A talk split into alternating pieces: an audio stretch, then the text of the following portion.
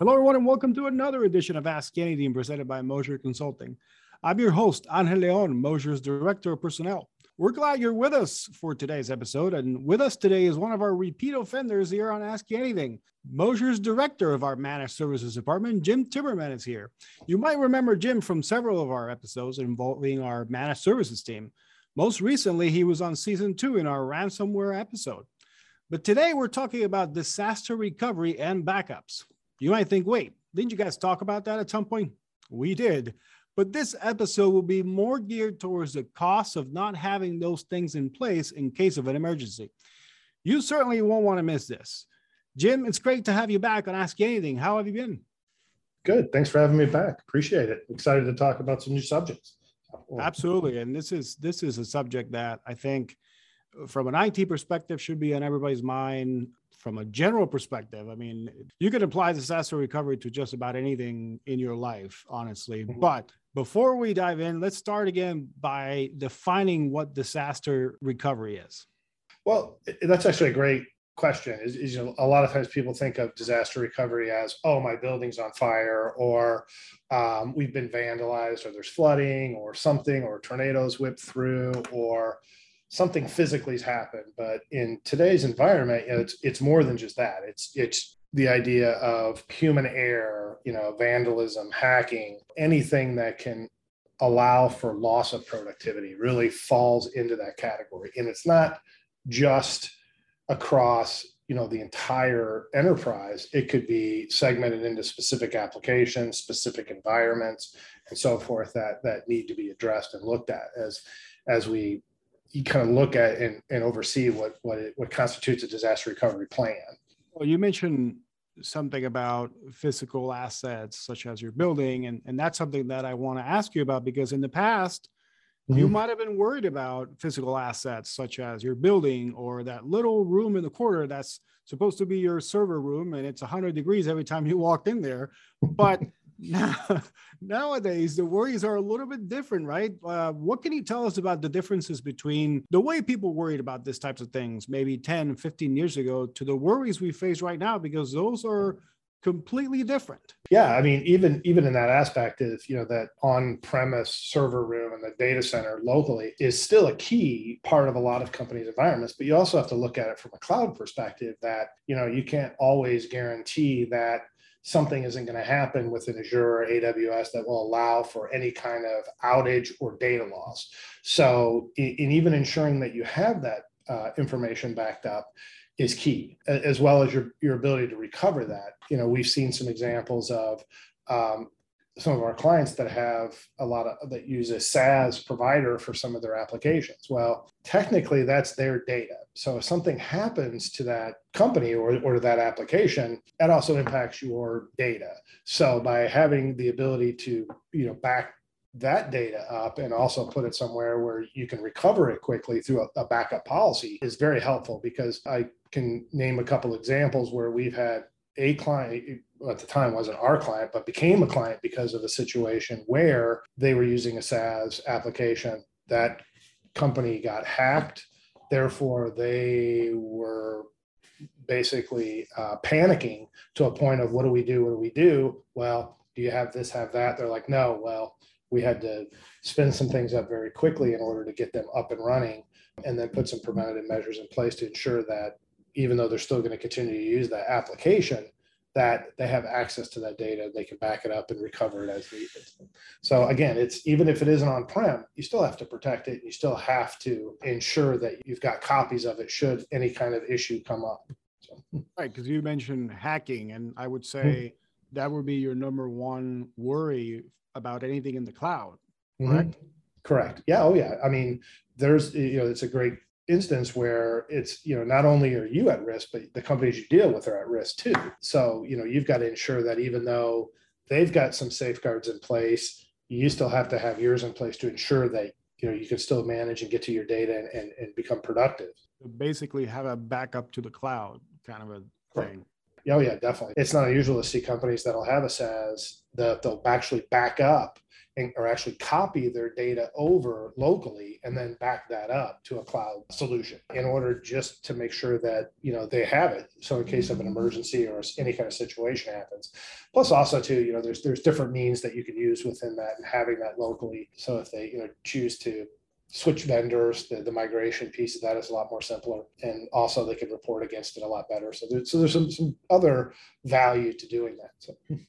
so, and I think my next question, you might have sort of quasi answered it, but I'm still going to ask it anyway, because I think it deserves a full, complete answer. And that is, what would you say would be the main goal of disaster recovery?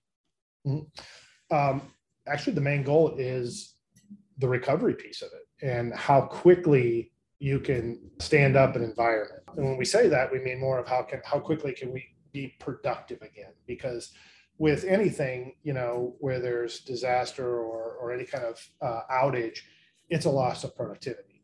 So as an organization, depending on what you do, you know, a lot of times we have become so dependent on IT and applications and being connected to the internet and having email and all this that that becomes critical. So any time down is loss of productivity and income. So the goal of that is to understand, okay, how quickly can we recover? Okay, so what's the time frame? That's the key thing. And the, the other side of that is how much data are we losing? Okay, so what's the loss of data? So if it goes down, our backups are every day. So we could lose a day's worth of data. Is that acceptable? How much is that going to cost you in the long run? You know, with that, all that needs to be analyzed and determined because again, all backup solutions are not created equal. You know, there's there's different ways of doing it, and and that's the main factor of of what you need to figure in when you're determining what your policy is going to be.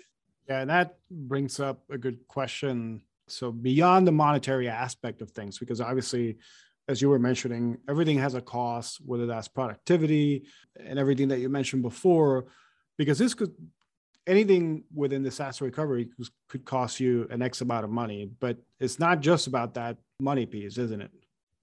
That is true. It's not. And the way uh, a lot of some of the disaster recovery solutions in themselves have become extremely affordable.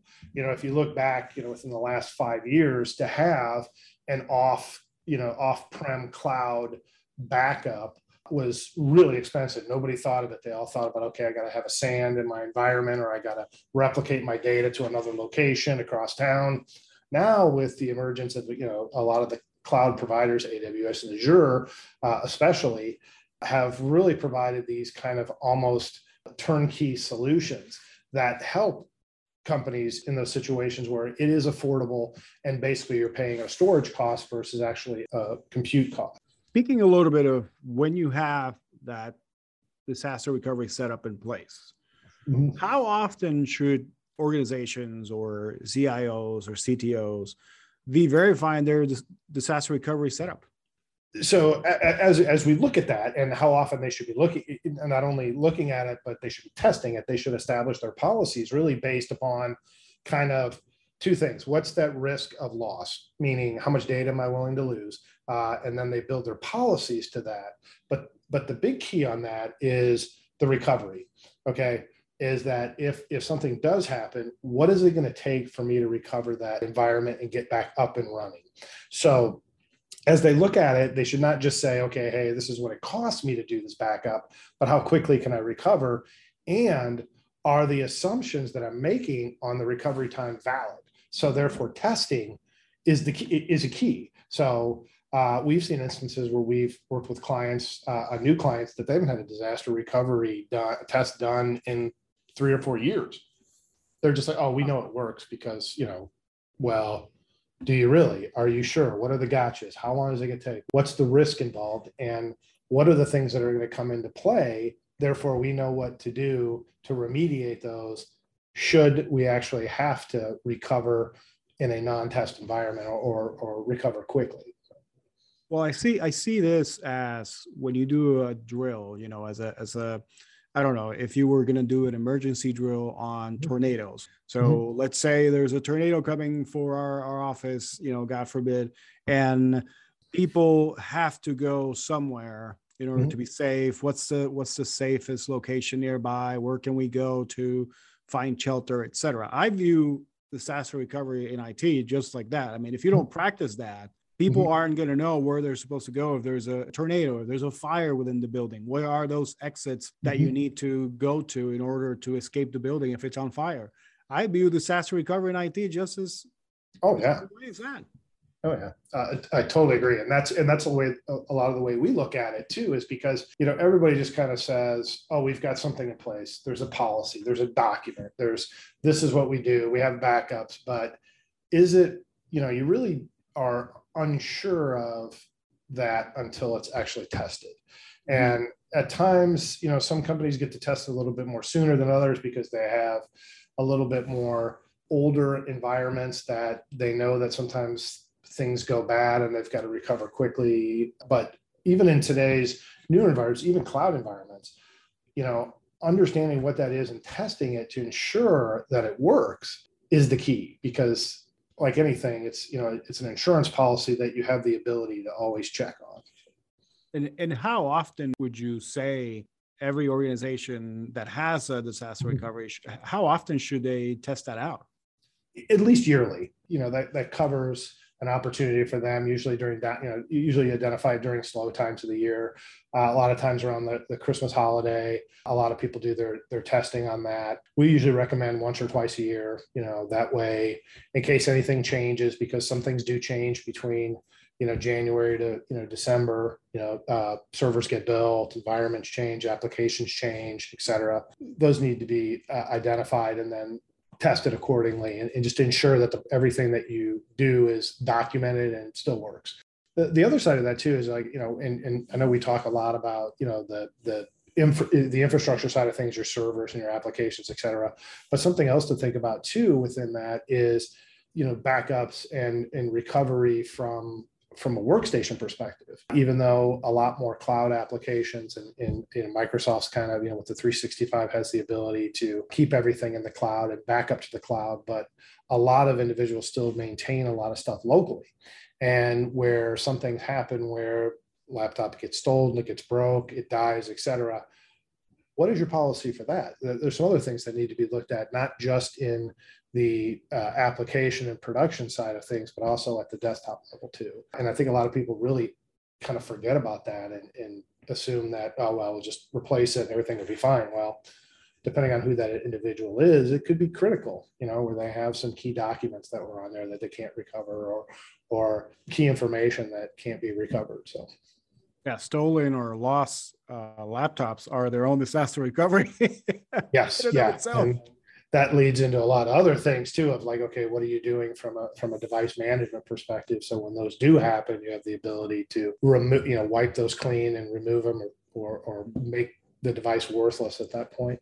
To finish here i want to ask you what different types of solutions would you recommend for disaster recovery? Um, that, actually, that's a great question because it, it really it, it, all depends on their appetite and and because some things are expensive, some things are inexpensive. Uh, the questions we always ask is, okay, what's your level of loss? And when we say that, it's we don't really get into the monetary factor because usually we understand our clients' budgets and, and what they're willing to spend, but we want to understand what your data lost expectations. And with that, we'll establish the, the backup policy and where it goes. Right now, with a lot of the cloud solutions out there we're looking at more of creating a you know matching environment up in aws or, or, or azure and then kind of having that run on a very low compute but we're doing replication from the production environment up there on a regular basis every you know 30 minutes 40 you know hour two hours daily et cetera. And, and some clients actually want it every five minutes they have the ability and the bandwidth to do that. Uh, therefore, if something should happen to their production environment, there's triggers there that says, "Hey, that's down. Go straight to the to the cloud environment and work in there," and that spins up quickly and identifies and, and is able to uh, allow for users to continue to work. Which is it's just pointed in a different place. That information's worked, and then once the on-premise or or primary environment is brought back up and, and, and fixed, we just uh, replicate over and then flip the switch and then go back to the primary and the secondary goes back down to a small community. And with that, the cost of operations on it is pretty inexpensive compared to buying a NAS or a backup uh, utensil or utility inside your premise versus, you know, having a third party do it or something. We found it become a lot cheaper and a lot easier and less pain to the users on the on the back end because now they don't know it just automatically does it. There's no like, we don't have to go through and update all the machines, and do anything to point to a new location. It's all done systematically. Oh, Sounds to me like it's a lot easier to get up and running than, than Oh, yeah. maybe even if you have a backup power plant at your home in case the lights go out. Yep, exactly. Well, and, and even in that situation, if, you know, during a, a true time of disaster where you're looking at a business continuity kind of plan where we have mm-hmm. to change locations, well, as long as you have an internet connection, again, you're able to work. You know, you don't have to be in the office. And you, it takes some of the VPN pieces out of it that you would have to do before. Instead, like, okay, if this happens, you get, here's the instructions to maintain things. So from a user perspective, it, it simplifies things a lot and it becomes unnoticeable. to. Interesting. Well, that this is a great uh, topic, Jim. I'm sure we could talk about this for hours, but again, we would like to thank you for joining us and Ask Anything today to talk again about disaster recovery. All right, Danielle, thanks for having me. Love doing this. Uh, thanks for everybody's time. Appreciate it. We'd like to thank Jim Timberman for joining us today on Ask Anything to talk about disaster recovery and its potential cost to your business. Ask Anything will be back next week with another episode, continuing to dive deeper with our resident experts and what they're currently working on. If you have an idea or a topic you'd like us to explore, please reach out to us through our social media channels. In the meantime, please remember to give us a rating and subscribe to our feed wherever you get your podcasts. Until then, remember to back up and restore. So long, everybody.